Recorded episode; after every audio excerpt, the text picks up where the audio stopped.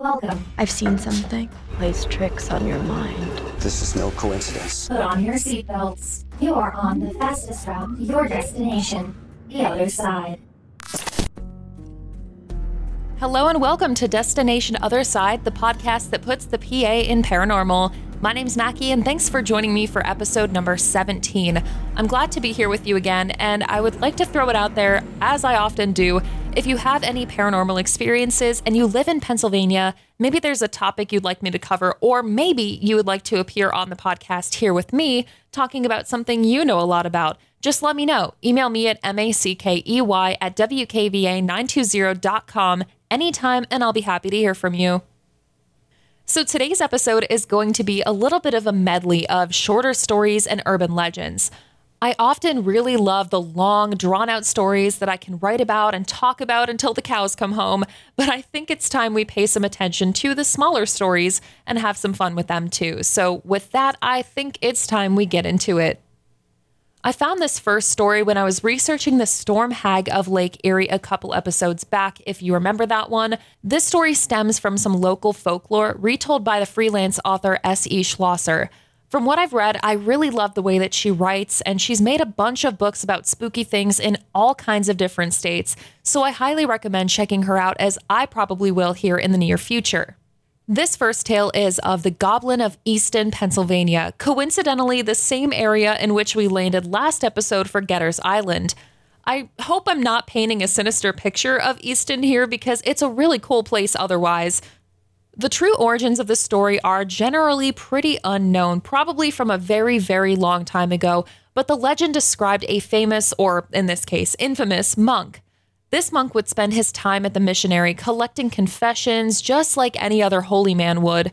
But this guy started to think to himself, hey, there's a lot of vulnerable people here, and these guys have some pretty juicy secrets. Maybe I can do something with this. So that he did. During his normal sessions, he would often take confessions from poor people, destitute people, just folks who genuinely needed some guidance. But there was a small group of people who attended these confessions that happened to be very, very wealthy. So they would come to this monk who swore to keep their dirty little secrets safe from outside ears, but of course, this came at a price. Soon the monk was swimming in gold and silver. He was pretty content with his blackmailing ways. So things naturally only started to get worse when he kept taking advantage of people. People realized that these confessions were getting really strange, so not only was this monk demanding money, but on top of that, he would encourage people to act on their impulses, telling them basically, hey, we're all sinners. God forgives everything. Just pray and you're all good. Go hog wild. So, in retrospect, he was probably sending these people to hell a lot faster than they could run. Not only would he do this, but he would also reveal these very private secrets to the public in order to ruin these people's reputations cheating, lying, stealing, it all came out. But it wasn't very smart to be telling people this because people figured out pretty quickly that this monk was to blame. I mean, who else are they telling their deepest, darkest, most shameful secrets to? So that was mistake number one. Mistake number two came next. I don't really know what happened between people figuring out his lies and then what happened next, but my best guess is that this monk was confronted by someone for his wrongdoings because it said that he ended up beating an old woman to death.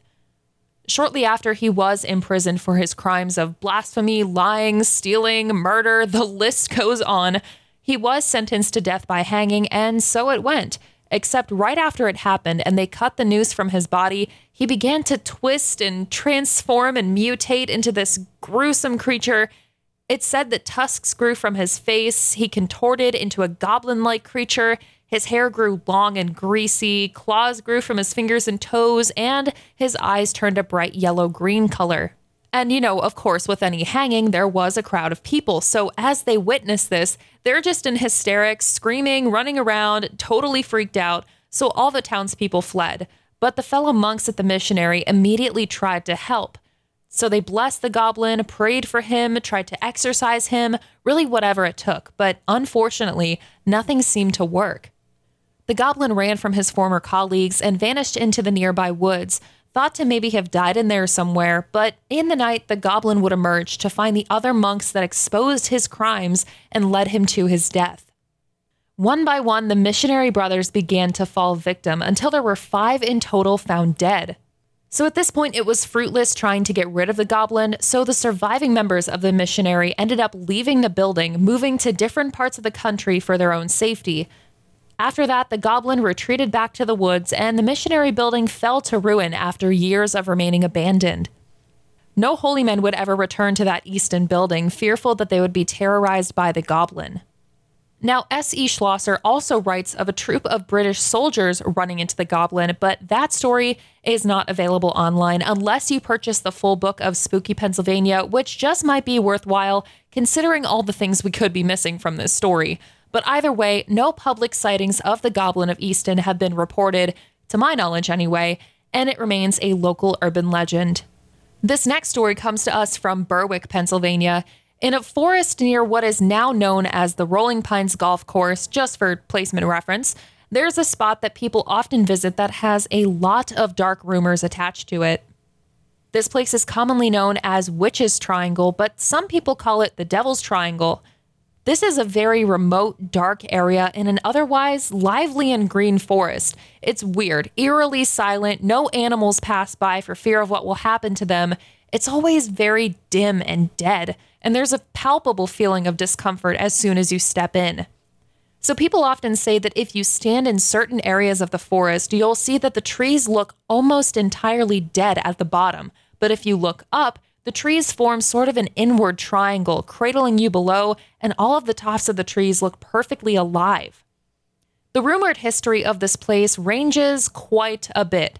A lot of people say local women used to retreat to these woods to practice all kinds of witchcraft, Apparently, the townspeople found out, so did their husbands, their family, etc. They were sentenced to hang in these woods right where the path splits into two. Other people say that a nearby farmer went insane and kidnapped his family, took them to these woods, tortured them, and murdered them before hanging himself in the same spot. Now, apparently, when police found the scene, they found a bunch of animals around the area too that had been sacrificed. And when they went back to the farmer's house, the basement and the barn were both covered in blood. Others go so far as to say that this was a place for frequent KKK meetings where people would be hanged from the trees, and other people say that the nearby house was once an asylum or an orphanage, but I could not find much more information on either of those claims because nothing historical really seems to back that up. So, rumored history is crazy, but people know that this is definitely a good place to come to see ghosts, catch some EVPs, and get pretty spooked. Some people report seeing children, strange footprints, tall men wandering through the woods, and sometimes they hear a whispering in their ear of the word choke. One person claimed that each time they went near these woods, they would get a phone call from the number 666 0666. They didn't detail whether or not they ever answered these calls, but if I were them, I definitely would not have. Some people have even said they've gone as far as exploring the nearby house in which this farmer supposedly lived and back in 2010, someone with the initial of H who conducted an exploration, they reported seeing blood splatter marks on the walls and the tub being covered in blood. They heard the faint sound of someone choking, so they left the building. So far, I didn't find any more about their experience, but I did find people who supposedly went to the house and found a noose in the basement and stole it for evidence. They said they have video proof and offer their email in return. There were more comments that said the house was torn down sometime in 2011 and suggested that police tend to watch the area pretty closely and they like to write up citations. So maybe we'll never really know what happened. But beyond that, plenty of Berwick residents have been wary of the area. What really happened there is still under speculation, and some people don't even believe it. So, this last little urban legend we're going to talk about today comes from Philly, most, if not all, big cities have several forms of public transport, and Philadelphia has a pretty big system of buses around the area, but there is one specific bus that stands out.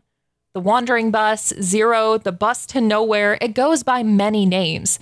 People say this bus has no route, displays no destination, and does not stop to pick anyone up. The only people who can actually ride this bus are people who are extremely depressed, hopeless, and at the lowest point in their lives. So, to ride this bus, you first have to find it, and then you have to literally run after it, begging to get on. Only then will the driver slow down to let you on, but he still doesn't stop.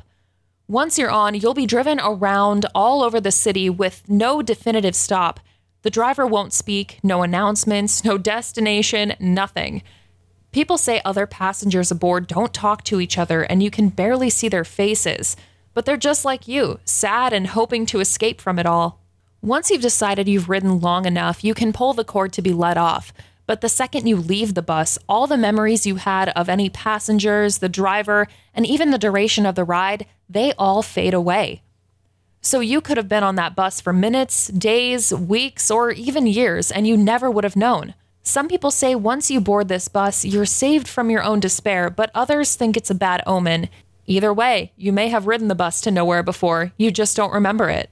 I loved talking about these urban legends. I'd never heard of any of them before I started my research, so it's really fun to uncover these little stories that are lurking around on the internet. But that's going to be it for this episode of Destination Other Side. I had a lot of fun with this one. Thank you all for listening as always. And of course, be sure to check out the other podcasts online at WCHX1055.com, GoldHitsWKVA.com, and Star967.com.